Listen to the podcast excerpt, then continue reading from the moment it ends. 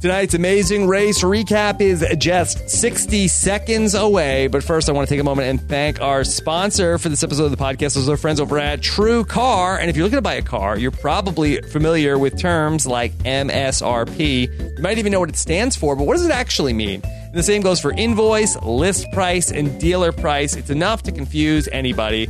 All you really want is a price that actually means something. That's why True Car has introduced True Price. Now you can know exactly what you'll pay for for the car that you want, including the fees and accessories, before you even get to the dealership. And True Car dealers will show you the true price on cars like the one you want, all from the comfort of your own home. And how do you know if the true price is a great price? Because True Car is going to show you what other people paid for the same car that you want, and your certified dealer knows this, so they can set their true price competitively so they can win your business. So when you're ready to buy that new or used car, visit True Car to enjoy a more confident car buying experience. Some features are not available in all states.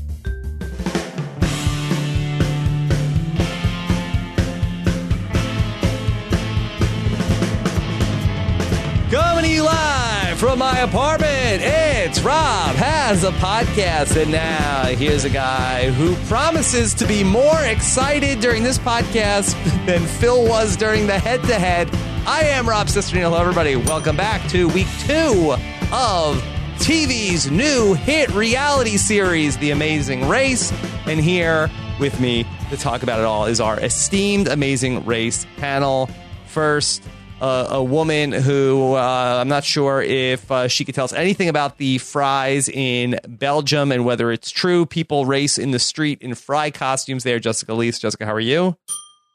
Um, I'm great, Rob. I don't know if they do it in Belgium, but I put my fry suit on just for this podcast. Yeah. I think that Phil might have just been making stuff up uh, in the episode tonight when he said this.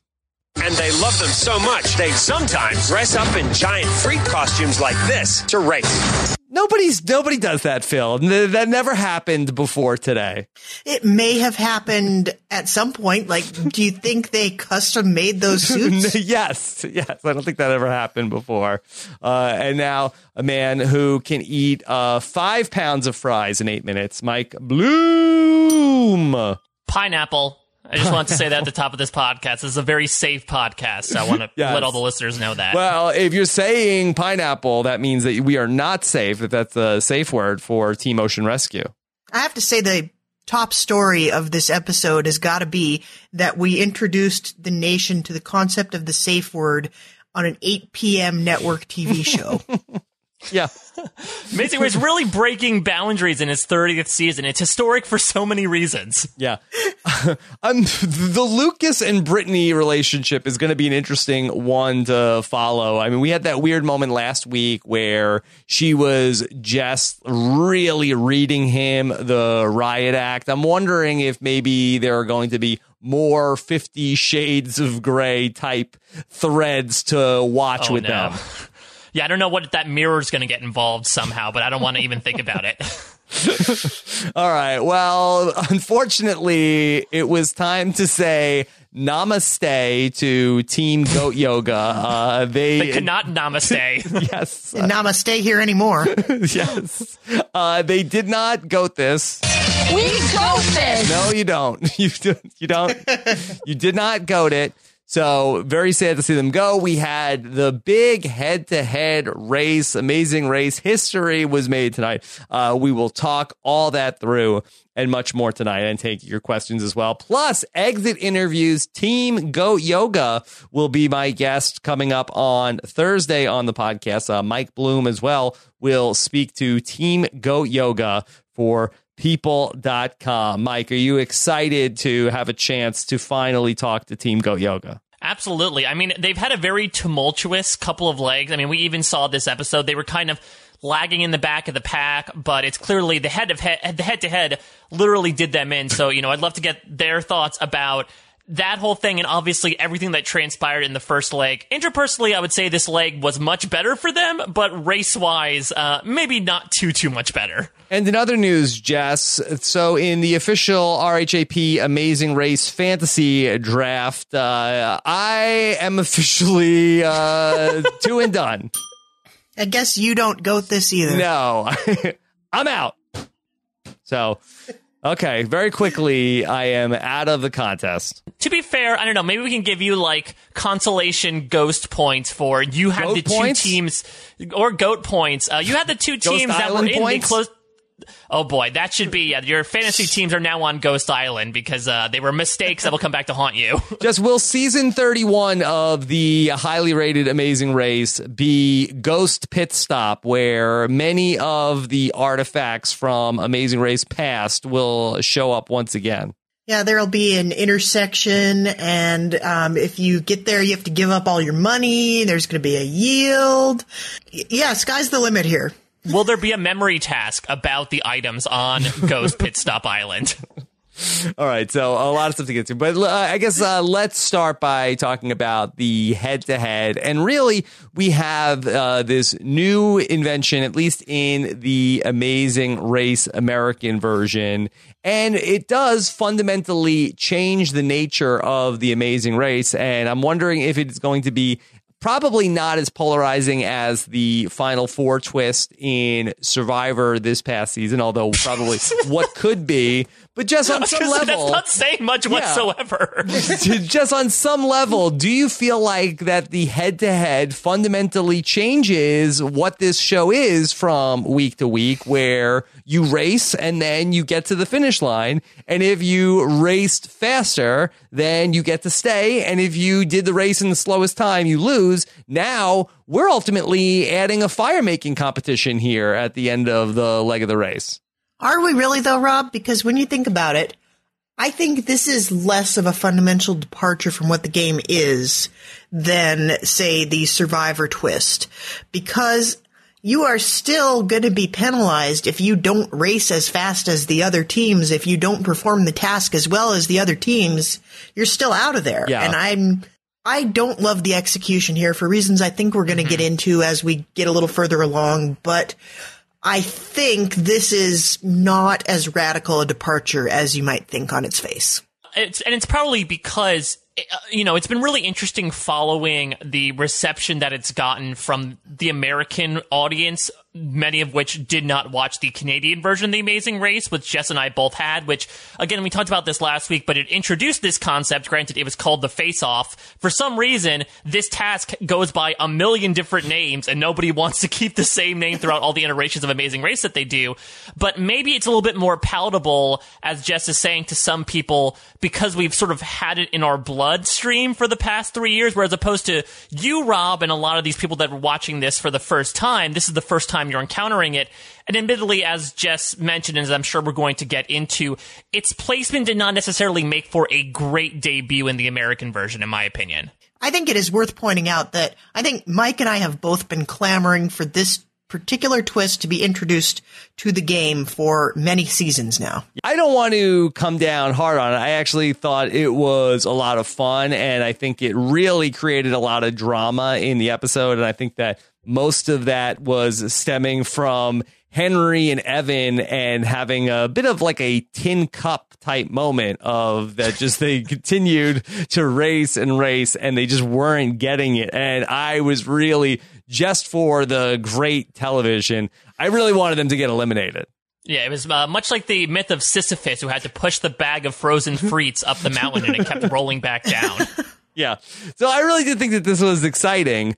That being said, you know, I, I did think it was a little bit of a change, but I wasn't mad at it. I, I didn't think that it was anything that I was going to uh, come on here and object to. And then ultimately, you know, uh, we ended up with probably a different team going home than would have gone home without this. Just does that change anything for you that uh, in another universe, in a parallel world, Earth 2, Team Goat Yoga would still be in the race? So over in the Mirror Universe, Team Goat Yoga is like the Captain Killy. Mm-hmm. yeah, pretty much. I don't think it's necessarily a huge departure. I did kind of like that a team that was very strong got tripped up by it and almost ended up going home. Mm-hmm. I I think Goat Yoga may have gotten a little screwed by this twist, but also they weren't as good at the task. Yeah. And I think Amazing Race is a lot more egalitarian in that way, where you pretty much don't go home if you're really, really good at the task. Just let me ask you, do you think that this head to head task was fair in that it was a competition that really favored a team with more physical strength?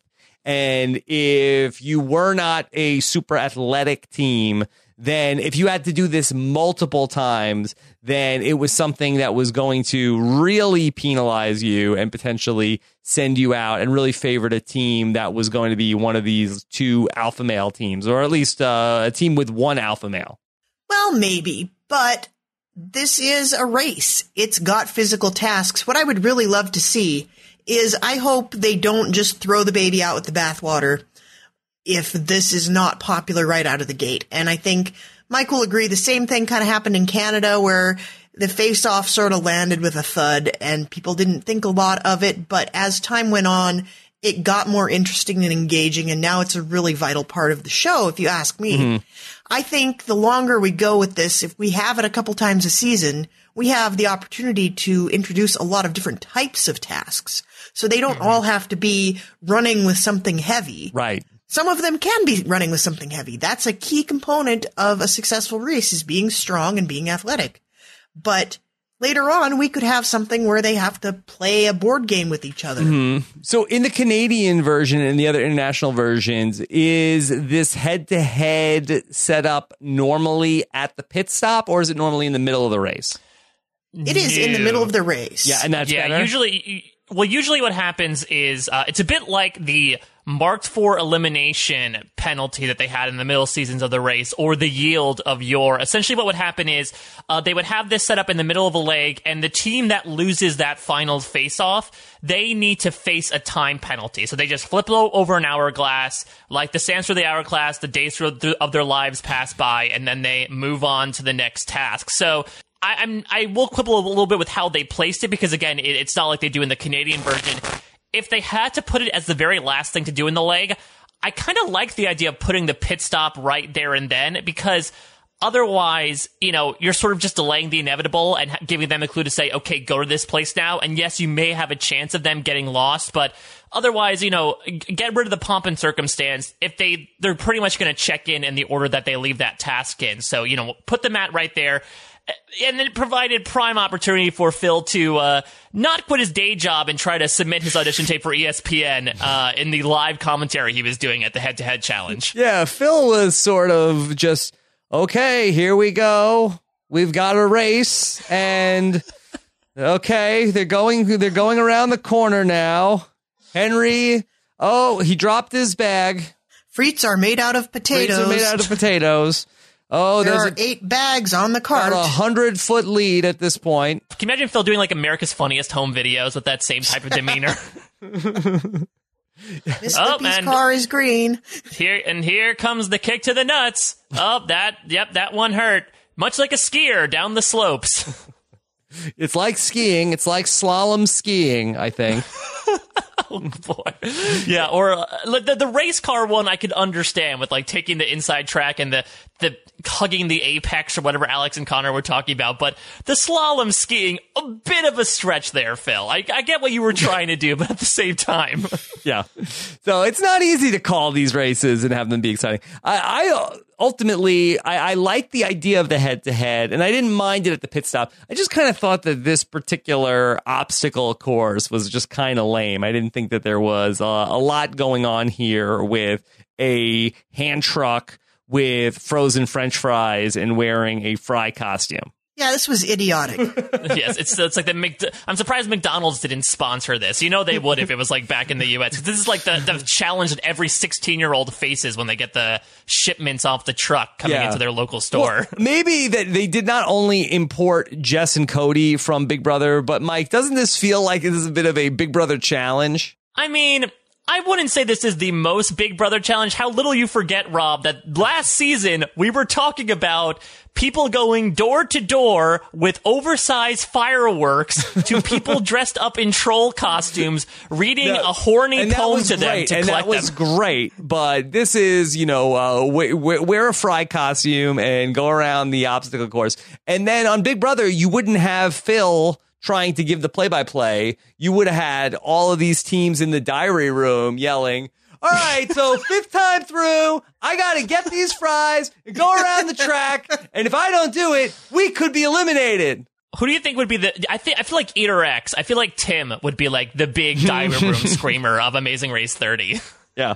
Uh, I think I could definitely see him as a uh, as a screamer. So, all right, the head to head is here. How many head to heads do we anticipate this season, Jess? I would say we'll see at least one more. I don't know that we'll see more than two more. I think it's something you don't want to overplay your hand. If you're bringing out a new twist, you don't want to force it down people's throats. I think the when they introduced this in Amazing Race Canada, they had two per season, and I think that's about where they're keeping it.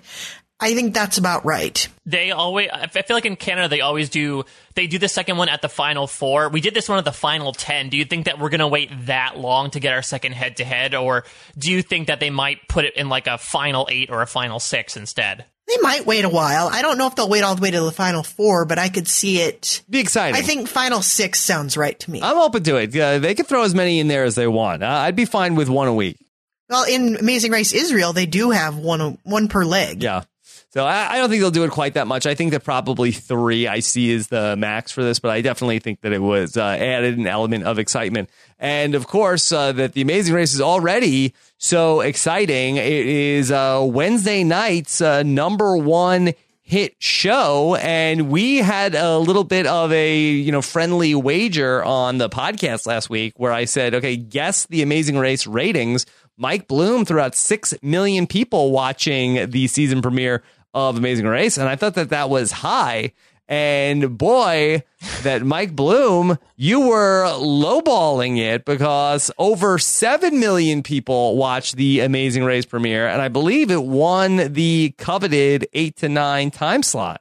I think uh, we've learned the formula to getting the ratings for Amazing Race. All you got to do is stick it in someone else's prime time slot and have nothing else interesting beyond. No, in, in fairness, there were a couple other things that were on. Yeah, I mean, we, we definitely have praised the, the, the episode for much lower value than it ended up actually being. There would be that the stern British woman would come up and uh, tisk tisk us for it. It's interesting though to sort of I don't know if we can dissect one ratings number, and who knows? I have a feeling that this week's numbers might be a little bit lower just because it's non-premiere. You know, there, there's not as much big hoopla around episode two, even with this head-to-head. I know that I was part of a tweet that was very Jody-centric. I feel like you're, as you're mentioning, Rob, I think the time slot really helps. You know, we've had it at Thursdays at 10 in the last season. This is really prime time and Wednesdays at 8. There really is not too, too much competition in the early winter months, but I mean, as an amazing race fan, and knowing how many times, including this past season, where the show was on the brink of never being seen again, this is very, very exciting news. Yeah, no, I think it was a really positive omen for the show. And just just to speak to what else was on, so it went up against the premiere of the second season of the X Files reboot, which actually did really terrible and uh, really fell off from uh, where it was uh, the last time around. Sorry, Brendan Fitzpatrick. And then also uh, the Blacklist was on NBC, which I believe was a new episode. And then I believe uh, the Goldbergs uh, was on in the eight o'clock hour. And then uh, uh, I think another sh- another sitcom that was on after. But the Amazing Race won the time slot, and uh, that's really encouraging. You know, we've gone through this so many times of all right well this is going to be probably the last season of the amazing race and uh, i bet it's not I'm going to stop calling it the last season no, keep every calling season it the last because, season every yeah, season that's an omen. Because I've been doing this since like season 26. I've been saying, eh, we're probably not going to get another one. So bye bye, Amazing Race. And it keeps coming back. So yeah, either I got to stop being wrong or I got to keep being wrong. I'd be surprised if there is a huge drop off from last week's number to uh, this week's number, Mike. Yeah, I, I, I mean, I don't know too much about television ratings. I, don't, I, I would imagine it's still a drop off, but not really something sizable. But I mean, I believe this is also the strongest premiere rating since maybe The Amazing Race 23 back in like so. It's, so it's like nearly five years uh, that The Amazing Race has had such strong ratings. Now, part of that might be because of the time slot that constantly got shifted around, but I don't know. I, I don't want to you know put the cart before the horse, put the frites before the dolly too much here, but I feel like this is a perfect spot for the amazing race moving forward. If CBS wants to make it, you know, their mid-season Wednesday night at 8 p.m. pre-survivor, if the double ups work, as we'll see throughout the course of the season, I think this could be a really, really good spot for it moving forward. Just, do you think that there was anything to uh, that maybe the idea of one amazing race season a year? Um, I am all for there being one Amazing Race season a year if the alternative is no Amazing Race seasons a year. Mm-hmm. Yeah. So I think I think this is a really great spot for it. Uh, I'm excited to see if we get another one. We might have to wait a year for it, but it's okay. We're gonna have to wait a year and a half for Game of Thrones. Mm-hmm. Yeah, and I mean they could. There's nothing saying that they couldn't put it on. I mean, we'll see how it performs when it goes to nine o'clock once Celebrity Big Brother comes on. But I think that they could stack it on a Wednesday with uh, Big Brother over the course of the summer. Do the same sort of thing. I, I mean, I, again, I think it would be quick to turn around the season. But if they went right from the end of Survivor 36 and then had the Amazing Race 31 premiering the next week in that time slot and then ultimately giving way to Big Brother when that came on. I think that that would be a smart strategy for CBS moving forward, but it's probably not enough time to uh, get that going. But let's talk about the actual episode that we saw tonight. So uh, the leg went to Belgium. Uh, Mike, uh, was that a interesting locale for you? Yeah, we haven't been to Belgium in a hot second. Uh, season 19 was the last time we went to Belgium. It's probably most well known, and this is actually probably most well known uh, moments of season 19 because it's not really that memorable of a season. Was the uh, the bodybuilding in bikinis and speedos, and I remember that Bill and Cathi, which was our requisite old person team of the season. I remember Bill really uh, glowed in that moment, and it wasn't just because he was covered in oil. But we've only been there once before, so this is the second time in 30 seasons of the race that we're going here. Jess, were you pumped up to see Stan the Chocolatier? Stan the Chocolatier seemed like a great guy. Yeah. Um, I do think this leg sort of smacked of someone made the interns go on Wikipedia and type in Belgium and see, they decided to see what came up and that was what they did around the leg. And this is something that I feel like the show has suffered from quite a lot in recent seasons. So I would be more interested to see in the future if they could do a little bit more research th- than what they're doing. I was pumped up to see Stan the Chocolatier, and then I felt like they gave him nothing to do. Yeah, I mean, handed out a clue. I, I don't know. I mean, uh, the littlest chocolatier is far off of TLC's airwaves, Rob. I, I think that it's really out of the cultural zeitgeist at this moment. I think the, I don't think they want to call too much attention to it, but good on Stan. You know, they said 10% of the Belgian population works in chocolate in some way, shape, or form. So I feel like Stan was a good representative of 10% of Belgium. Yeah. All right. So we ended up with the teams after they got their clue. We ended up with a, I thought, just a, a very cheeky uh, Chiron here for the amazing race, where the, the lower third was for this roadblock. Who wants to get high? And uh, that wasn't all. Uh, Phil was also in on this as well with this riddle. What do you get if you take a hundred plus foot crane and some rope ladders? An opportunity to get so high. Phil. yeah. Well, they stopped off in Amsterdam before they got to Belgium, so anything could have happened. Yeah. I, I feel like the punchline is some sort of Lucas and Brittany Fifty Shades reference there. An opportunity to get so high was what you get. And so the teams that uh, climbed this ladder, which I thought was pretty death defying, Mike. I think I would have been very scared to go do this.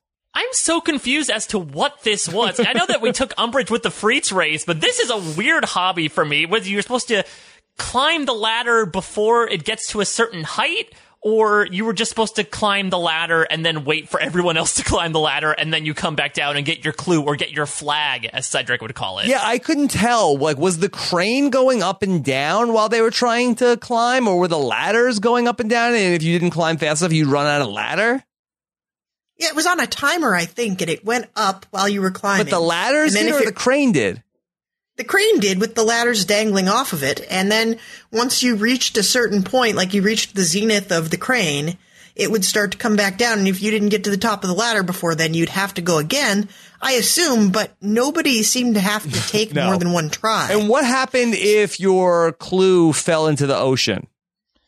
All you had to do was Um, just touch the top of the the the zenith, as Jess called it, and then you're good to go. Apparently, even though Joey Chestnut looked like he might have a heart attack going to cardiac arrest on the ladder, uh, he, even he was able to just merely touch the top of the platform and be able to get the clue in time. Mike, do you think is there a chance of that? I mean, Joey Chestnut, I know that he's eaten all these terrible things. Do you feel like is there is there a pos- is he at risk, Joey Chestnut? I don't know. His, his hot dog feet are weighing him down at this point, so his footsteps are very, very heavy. I mean, was it uh, Tim was the one who ate the fries, right? I'm surprised because you think Joey Chestnut would have to be the one with clogged arteries. Uh, we'll we'll see if this ends up tripping them up because it definitely seems like Joey is the less athletic of the two, and as the competition shrinks down and the uh, the tasks get inevitably physically tougher, even more physically tough than the head to head, you can imagine that that might make them fall to the back of the pack a bit. Okay, so we go to our detour after all this, and we had uh, the choice between old print and diamond glint. Just, I didn't think that either of these detour options were particularly riveting to watch. I thought the print was kind of fun to watch just because of all of the ways that people screwed it up.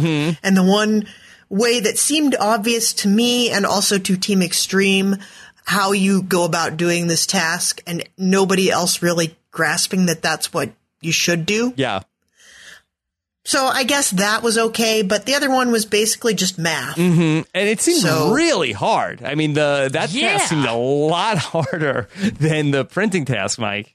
Absolutely. This might be one of the hardest detour choices that I've seen in quite some time, just because there are some math challenges. I believe there was one all the way back in like Amazing Race 3 where they had to calculate the amount of money that went into a, a bank vault in Zurich or something like that, where Ken and Gerard yelled abort, abort, abort a million times. But between like not only the math, but also having to figure out okay what's the size of this diamond? What are the imperfections in this diamond that are not caused by your fingerprints? It seemed extremely intricate. And but at the same time as well you know when they start putting guesses in i'm wondering like okay do they need to be within a certain number a certain tolerance amount? You know are they allowed a certain amount of leeway? But no they had to be Exactly literally right. right. on the money, which sounds absolutely insane. I'm surprised that, you know, Lucas and Brittany, uh, and eventually the firefighters that end up switching, but I'm surprised that, uh, you know, all of the teams who did Diamond Glint were not all the last groups out of there because that seemed so, so much tougher than the printing press. Even though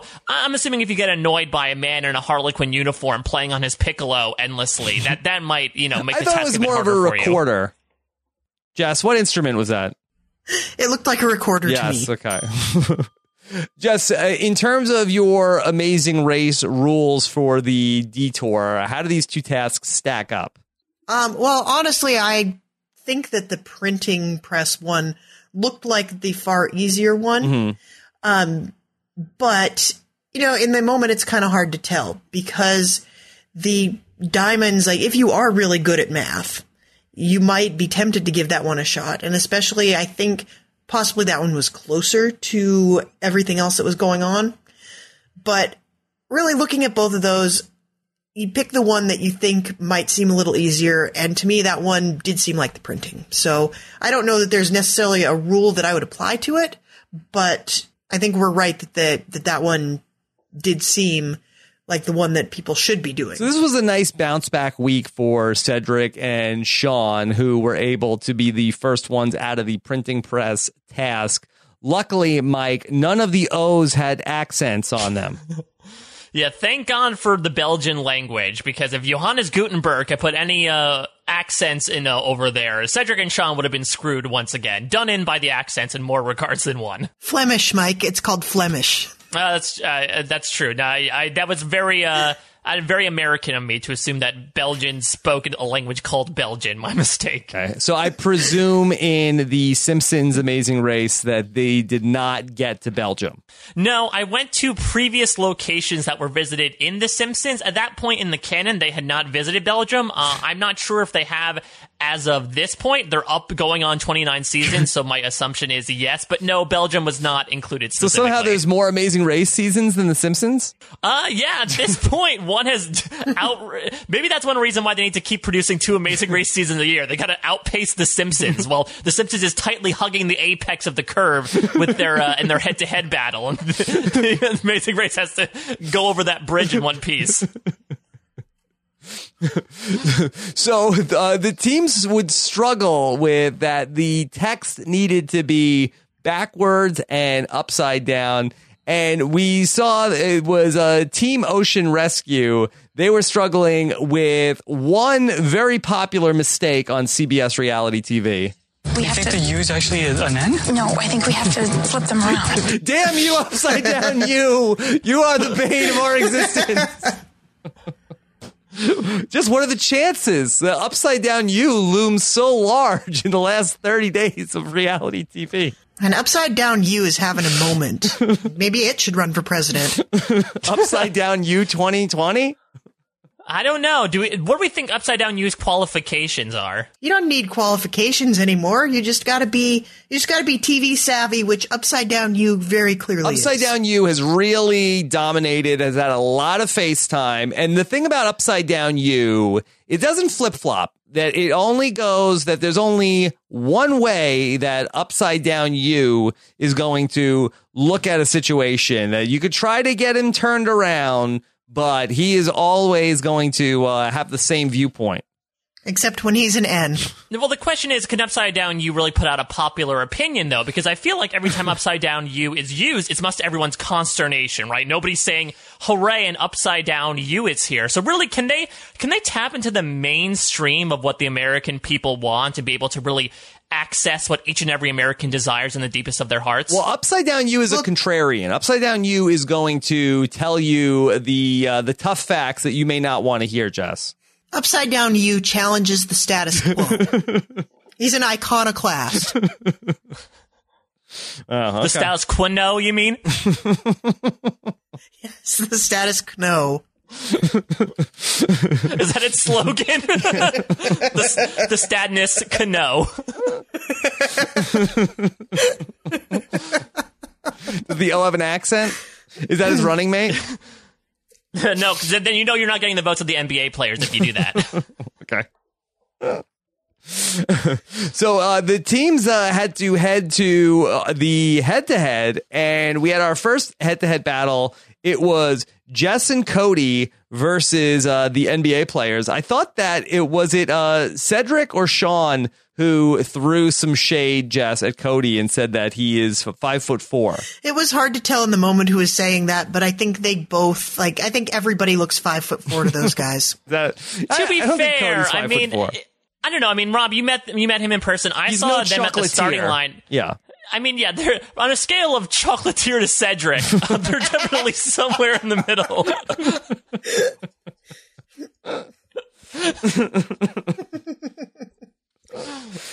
As are most of us.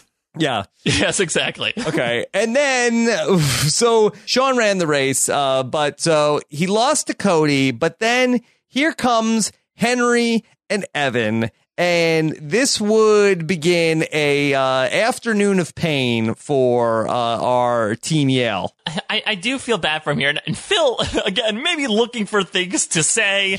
Uh, very, I mean, I remember when Lucas and Brittany checked in, and Phil's like, "Brittany, you're crying. You should be crying for these two because yes. please pity these teams for me, please."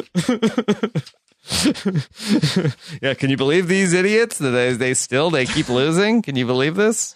This is really well, if it had been Jeff Probst, he would have been like, Henry and Evan making another try at it. Henry and Evan are just terrible at this. Yeah. They're never checking in. I will uh, agree with what you said earlier, Rob. one of my quibbles with the Canadian version of the face off is that I do feel like it doesn't do a lot of shifting around in terms of places. It usually is pretty much like, okay, this team loses, but then they beat the next team and so on and so forth until the team that comes in at the back of the pack is pretty much going to be the one that ends up with the time penalty.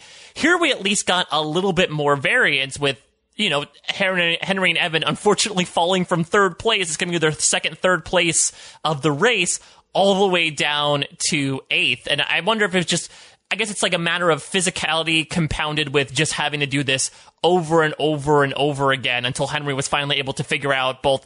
Henry was able to figure out how to take the uh, the middle track, and also he probably was able to uh, you know outgun his opponents when the goat yoga people came in. I think so. I think that he would not be able to live with the humiliation of going down to Team Goat Yoga uh, like he lost to everybody, but then when it comes down to okay, I can't lose to Goat Yoga. I mean, he threw an elbow in there. It looked. I mean, like. it was like blood sport. It it really got very. It was like full contact, and uh, Phil was not calling any penalties. Mike, do we need to have our Schmergen brawl moment on the Amazing Race before they start enforcing some of these no contact penalties in the head to head?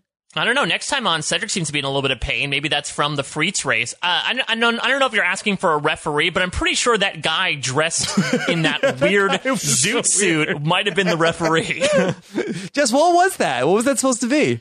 Um, I think maybe he's like Belgium's answer to the Hamburglar. I'm not. I'm not totally sure. I don't know. It was like uh, yeah, Belgium's answer to Rod Roddy. It was just such a bizarre costume that he was wearing. Belgian yeah. Kurt Connor. instead, instead of the Hamburglar, it's the fry loader. He just takes all the frites, and you have to you have to wheel them away so he can't get his hands on them. Yeah.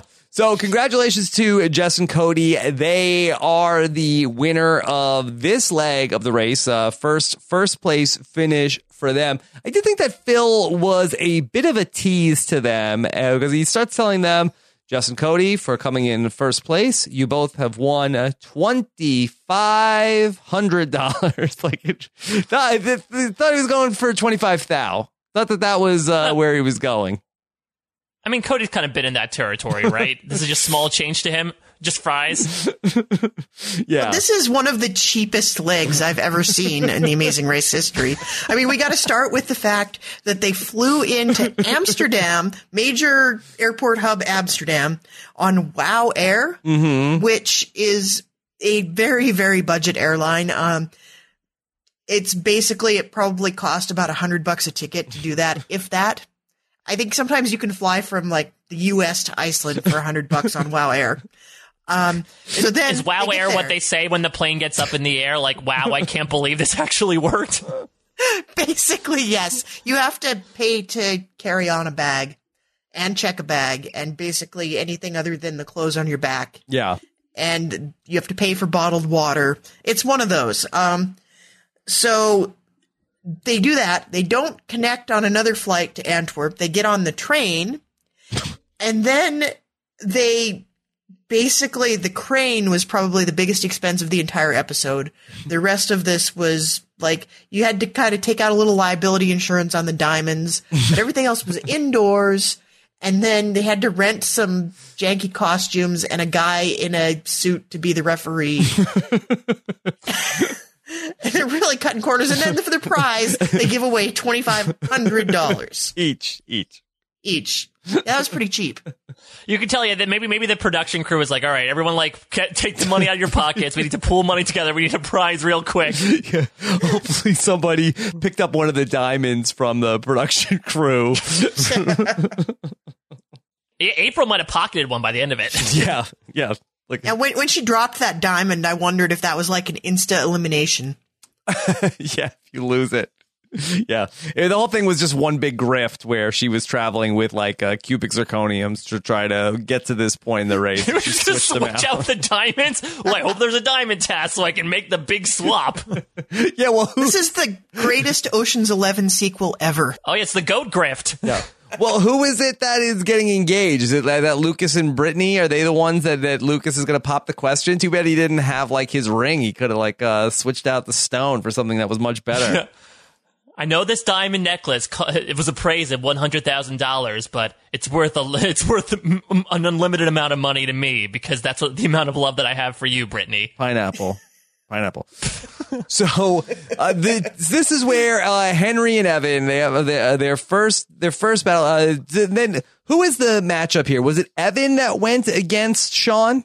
Um, yeah, Evan went the second time. Yeah. No, Henry went the first time, and then Evan went the second time. Yeah. So, Evan went against Team Extreme. Yeah. yeah. Okay. Uh, yeah. That that seemed like uh they that was a bit of a punt also on that one. Yeah, so uh, how do we feel about because the other thing about these face-offs from the Canadian version, again, not to speak towards the other versions that I haven't seen, is that they've been, uh, you know, cooperative. It's been the two team members working together. I know we got a, a tweet from the Great Pod Vader, or yeah, Great Pod Vader about this as to, you know, maybe it would have been improved if I don't know if it was a relay, if they had to trade off. Uh, do, do you like the idea that they would be able to switch off between partners every race? I mean, it didn't bother me. Would you have rather had one person go the whole time, or you want it to have both teams members that are in the race? I wonder if there's something from like the cooperative elements. I mean, I know it's going to create this interesting moment at the end where, you know, Sarah decides, despite her not really trusting April in the first episode, she decides to put her forward here as her tribute and she ends up, you know, losing it for them. But I wonder if the task would have looked a little differently and played out a little bit differently if both team members had to run. You know, if both Cody and Jessica had to run, you know, could they have beaten the NBA's Team Slam Dunk as a whole? It certainly would have made them a lot more tired. Hmm. I'm sure like that might have been floated, but I wonder if they realized very quickly that a team that's pulling a Henry and Evan, if they both have to run every race, they're gonna the returns on that are gonna be far more diminishing.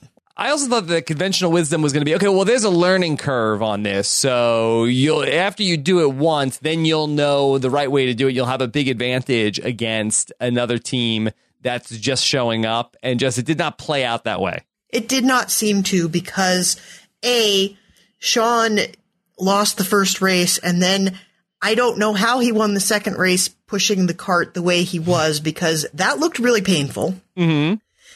And also it seemed like Henry and Evan needed a lot of tries before they figured out what they were doing wrong. So we, we continue the downfall of Henry and Evan as they would go on to lose to uh, uh, Chris.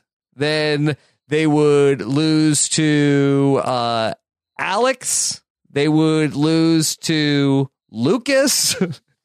uh, and it's uh, they would lose to Tim. And then it wasn't until we got to Henry versus April that there was finally an opening, Mike. Yeah, though uh, Henry showed a, a little bit of. I, I I know that you were saying there's some elbows being thrown. I'm sure it was unintentional on everyone's parts because those dollies seem so unwieldy. But I loved Henry. I'm sure completely accidentally, completely sniping April in the very beginning of the race by cutting right in front of her. But I, I really feel like that for Henry, that this was uh, he just viewed this matchup versus April as that this his back was against the wall. They were getting eliminated if because they knew Eric and Daniel were out there with fresh legs, and I think he felt like that this was going to be his only chance to move on. Jess, Yeah, I think that's about right. Um, and I think you got to give him some props for pulling it together. Like, even if the competition was not necessarily the toughest competition he faced all afternoon, the fact that he was able to get up there on what was, I think, his fourth try on this course, his fifth try on this course, and knock it out, I, I thought that was great. Um, that speaks to his resilience. I think that's going to serve them down the line. yeah, And I think I wonder if uh, finishing near the bottom, uh, you know, you you Tyson sort of put out this adage on your podcast a couple years ago about how when Survivor players come back and they're winners, they might not do as well because they don't know what it's like to get voted out. Maybe it's a similar way with Amazing Race, where like now that Henry and Evan have finished on the top, and now that they finished on the bottom, and they know what that feeling is like, it might a little bit might, might light a little bit more of a fire under them, sort of like what happened with Cedric and Shawn here, as opposed to maybe Team Big Brother or Team Extreme, both of which have finished in the top three both legs and are now are sort of coasting on a high. So that last head to head with Daniel and April, I felt like that there was some juice there, Jess. Yeah, it was it was an exciting race. It looked competitive. Um but ultimately it was just not the goat yoga ladies day. Yeah. I also loved it when Henry fell down right at the finish line. I think that that would have been a really interesting call for Phil to make, like because it looked like that he was like part of him was over the finish line, but he didn't have everything across the finish line. I think that that would have been a really tricky call for Phil to make had April had like passed him before he got across, Mike. I mean, second week in a row would have come down to a photo finish. So, Goat Yoga Team might have been the most controversial team in Amazing Race history just because of how many times they were able to skirt elimination due to a, a literal inches. yeah, I audibly gasped when that happened. I was like, oh, they're going to lose. I was, so excited. So excited for uh, Henry to go out that way. But no, Henry and Evan will move on. Uh, it's not that like I don't like them. It was just, uh, you know, the, the, the human drama was, was so intense. This was, yeah, this was very, this was an episode full of emotional intensity, I guess, especially considering that the entire second half of the episode was given over to a monumentally stupid task. hey, how could you call this French fry relay race uh, stupid when we got moments like Cedric talking about salting himself? I know I look crazy with these fries. Some seasoned salt on them. A little bit of seasoned salt on. That's all you need on it. Little seasoning salt. yes, Cedric, Cedric is Salt Bae, confirmed. Cedric is like, I'm pretty sure Cedric is like an undercover millennial. Did you catch at the printing press task when he's like, I'm surprised there aren't emojis in here? and he dabbed when they finished that task. Yeah, Did you I'm catch pretty that? Sure, I'm pretty sure he's an undercover millennial, guys. I know he's the oldest person on the race, but I feel like there's something in there. A little bit of seasoned salt on. That's all you need on it. Little seasoning salt.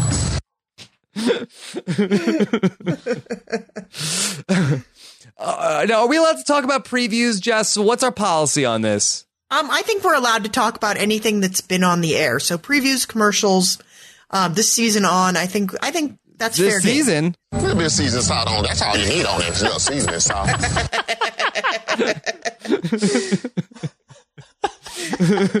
so, just based on what I saw in the preview, is Jessica going to steal somebody's Travelocity gnome? It looks like that's exactly what happens. It looks like she runs into Brittany at a task and just like picks up her gnome and absconds with it because apparently it looks like they might have to find the gnomes and it's sort of scavenger hunty or maybe they have to pick them up from some other location. But boy, that does not seem like it should be allowed. And I think we're going to have to wait and see if Phil throws a disappointed dad look on them and gives them a penalty. disappointed dad. Jessica, did you feel like that that was something that was good sportsmanship to do on the race? Well, you know, we're just like in uh, you know, Big Brother, we're just here to do whatever it takes to win. But should you have done that here? Would you want someone to steal your Travelocity gnome? Would you?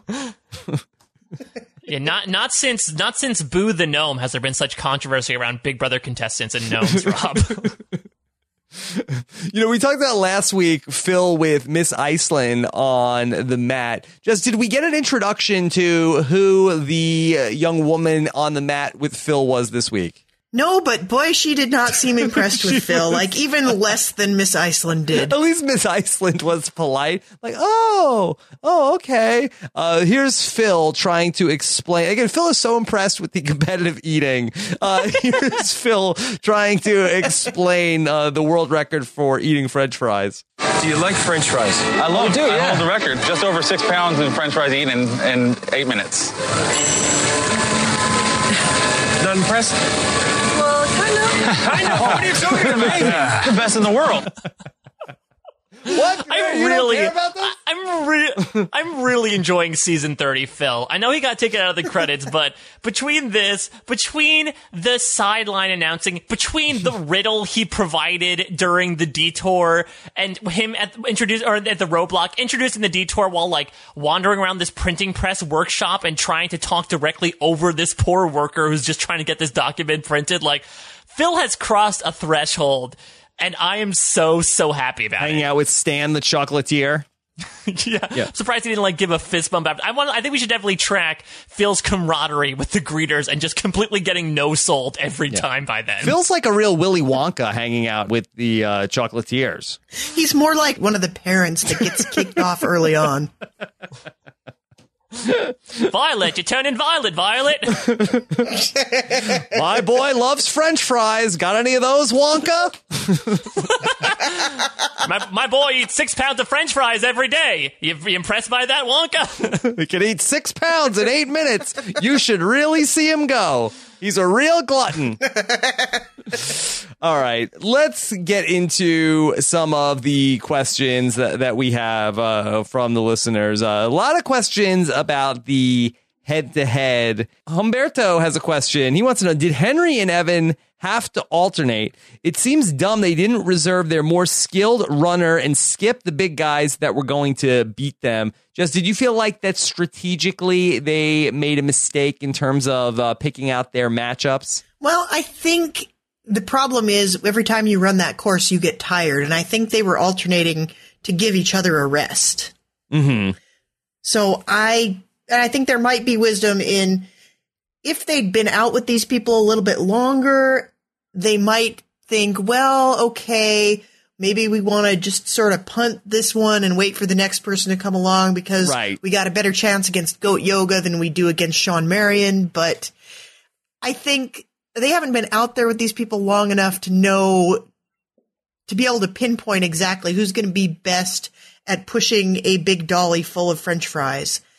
And I think they were kind of hoping that they were going to have the upper hand because they were more experienced and they were just trying to maximize like rested, experienced and it just didn't work out for them. They just weren't good at it. Yeah, I'm sort of reminded back in like Heroes versus Villains where they had to do the matchups for the uh, sumo at mud task, Mike, and the Mm-hmm. villains uh, matched up Randy versus James because they knew okay James is going to win no matter who we put up against him, and so they try even though they I think they got completely shut out. I think, but they tried to at least like okay, well, let's save our uh, best people for matchups that we could potentially win. Well, there was also that genius challenge. The black and white game. Yeah, the black and white game. Yes, yes. I like I like how you're comparing Evan to Randy Bailey. That really is a comparison I've never even thought of before, but now it's picture perfect. Yeah. We were right. comparing her to Randy Bailey and Lee Sang Min. Harper Elizabeth wants to know Did Connor do anything? He did terrible with the spelling last week and then made horrible jokes while Alex did everything with the diamonds. Uh, Mike, where are we with Connor and Alex? I love how kind of useless Connor is at this point. And I mean, this is also like, we talked about this on the preview a bit about how this is what happens sometimes with these amazing race teams where you have one, sometimes you have the dynamic where one person's an absolute superstar and the other just kind of isn't there. I mean, we got this storyline of Connor the freeloader last week. Here we have Connor talking about how he's never held anything of value in his life before. and how he's only used a microscope in eighth grade looking at stuff. Uh, so I am, if this becomes a recurring storyline, I'm absolutely all for it. Yeah. Well, I also, I liked the part where he's talking about how IndyCar racing is not comfortable or glamorous. Mm-hmm. And, you know, you have to wear like your heavy suit and there's no air conditioning and you don't have power steering and it's really hard, you guys. So that was going to get them really in the right mindset for pushing the hand truck filled with frites. Yeah, I was gonna say anything of value does definitely not include bags of frozen treats. Speak for yourself, Mike. they call it a dollar menu for a reason, Jess. Alex Grossbarth wants to know why did the person that wasn't racing have to wear the Frites costume? Solidarity. yeah, well, they did have to switch off. That you know, it could have been you could have just put on the costume and then your first person could have won. But there's a there was a chance that both people would have to run the race. Oh, do you, So they have to be prepared. Yeah. I don't know. I think it would have been fun if they had to share the costume as well, especially if uh, you know when Connor's that talking about how been they sweat. Yeah, how they, they- sweat eight to ten pounds in their uh, their IndyCar uniforms. Could you imagine if they did that quick change and Alex had to get in all that stank? The costume should have been conjoined. You should have had to run the race uh, within like one your one giant box of fries with four legs. I think that that's how they should have done this. now, just we didn't touch on how uh, the firefighters ended up switching tasks. I mean, they should have been eliminated just for that. I mean, that was a, a crazy move to make. I thought maybe the most entertaining part of that whole detour was the firefighters trying to figure out a strategy for seeing if their printing job was correct by printing the message all over their arms and looking at it to see if it read correctly, not getting it, and then deciding to switch. Yeah, I mean that was crazy. And then they're like, "Oh, this diamond task is so much easier." I mean, I don't know. I I, I don't get that at all, but uh, it's it seemed to work for them. Well, each detour has its own pros and cons, Rob. I guess so. I mean, is there something to that where, like, on the word ambulance is written backwards on the? But I guess that they they, they weren't good at that. So I don't know why being Yeah. a firefighter was, uh, you know, necessarily why that helped them with looking at diamonds, Mike. Yeah, that's the problem. Fire is not written backwards on the fire trucks. Otherwise, that would have been a five hole task for sure. Amy Cook wants to know: Was Brittany doing the Macarena? Did you guys catch that? Yes, she was doing the Macarena. Why? For some reason, she thought that was going to give him inspiration. I don't know when in anyone's life the Macarena has ever inspired someone to do anything in their lives, but it got them, it got Lucas through the race. So I guess correlation does equal causation in this case. Well, if that did happen, I think it was in 1996. I don't know why the Macarena came out in Belgium for Brittany and what that has to do with the word pineapple. But uh, Yeah, that might be their safe there. gesture instead of their safe word. That's their signal. Lucas, stop the taxi. Da, da, da, da, da, da, da. Jeffrey Goldstein wants to know: Is goat yoga transferable to racing in a French fry suit? Jess. Apparently not. Yes. The, the, of all the things that maybe like kids parkour, you think that that would have potentially uh, been at least some of the same skill set, but no. Yeah, and I guess like low center of gravity, paddleboarding, something, something, cooking, dental dental puzzles. hygienist assistant. Yeah. Did you did you guys see Christy did a little bit of uh not a kid parkour but adult parkour when she like flung herself over a dumpster in a car to get to the other side of the street? Yeah, that was impressive. That was impressive to get. Like, I don't know how they were blocked or what, but they got she got like went through like a dumpster full of sand. I guess there might have been some street construction going on because it seemed like uh, the firefighters faced their own literal roadblock when they tried to switch detours, and they were just a big cutoff in the middle of the street they were supposed to go down before the commercial hit. We got a tweet from the ever eloquent Hot Nuts. Yeah. who says, In this episode alone, I saw more broken fourth walls than in the previous 29 seasons combined, most notably at the Fry Challenge. With my tinfoil hat on, do you think this is because season 30 was filmed to be the last? So are they giving a fans a behind the scenes? Hmm. I can't imagine that that was like a creative choice in terms of like, okay, well, this is the last season, so let's show people, you know, how the how the frites are made around here. I mean, they showed how the frites get made this episode by wheeling Yes. it around in a dolly. Come on, Stan, we're gonna show them how the chocolate gets made.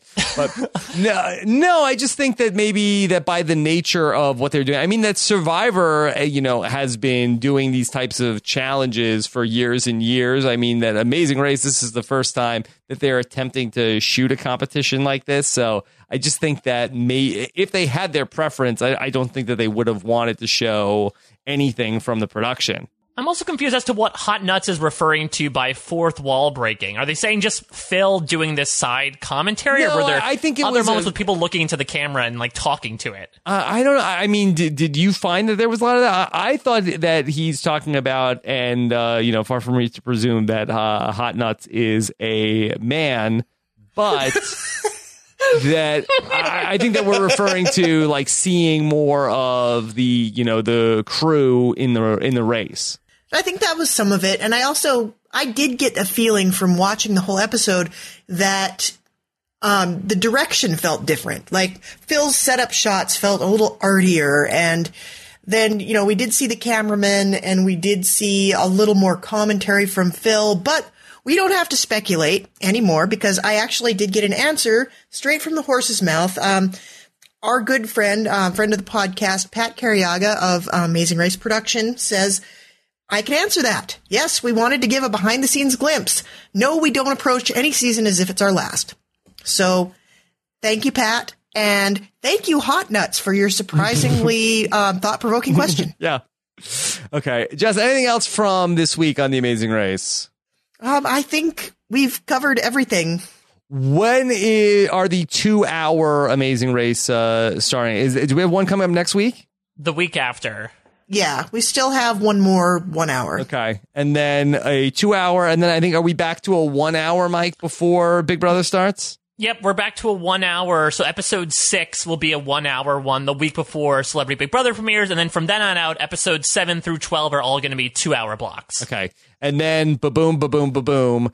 Uh, those last couple of weeks are going to uh, go by really quick. We'll get like six hours of the Amazing Race over the course of 21 days. It's like a binge watch. Yeah.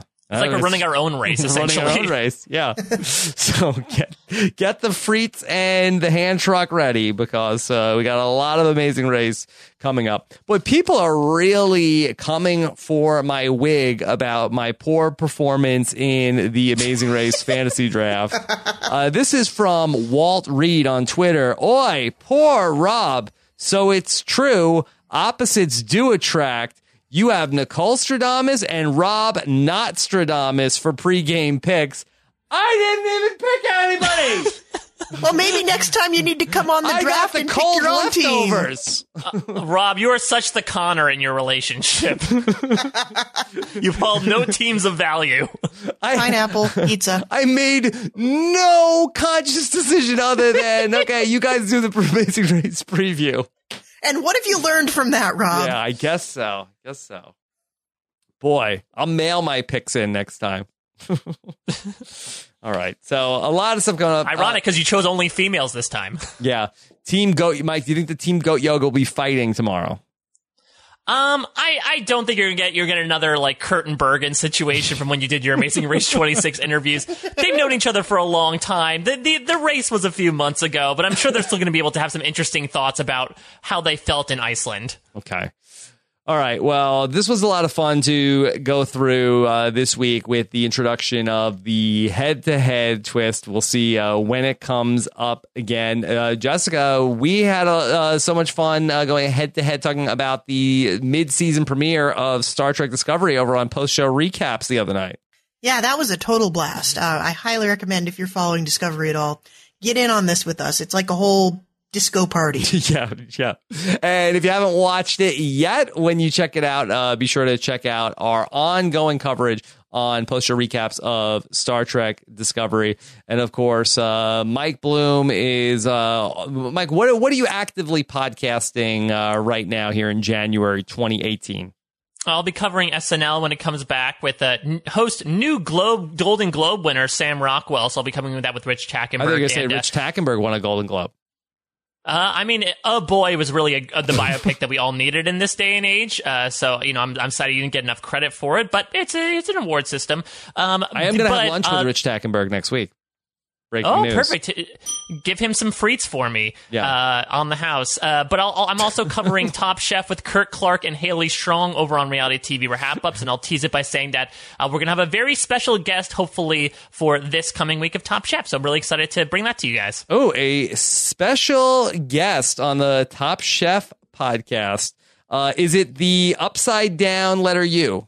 Uh, well, I know he's gonna. He's really been making promotional Stumping appearances, hitting all the major shir- all the major circuits. Can't wait for it to go on to Fallon, so Fallon can rumple, rustle its uh, its its hump uh, that leads to the the legs of the un- of upside down U. But yeah, I guess this is the first stop. It's the requisite stop in your campaign trails. Yeah. Top Chef podcast. Okay. Next stop, the Iowa Canunculus.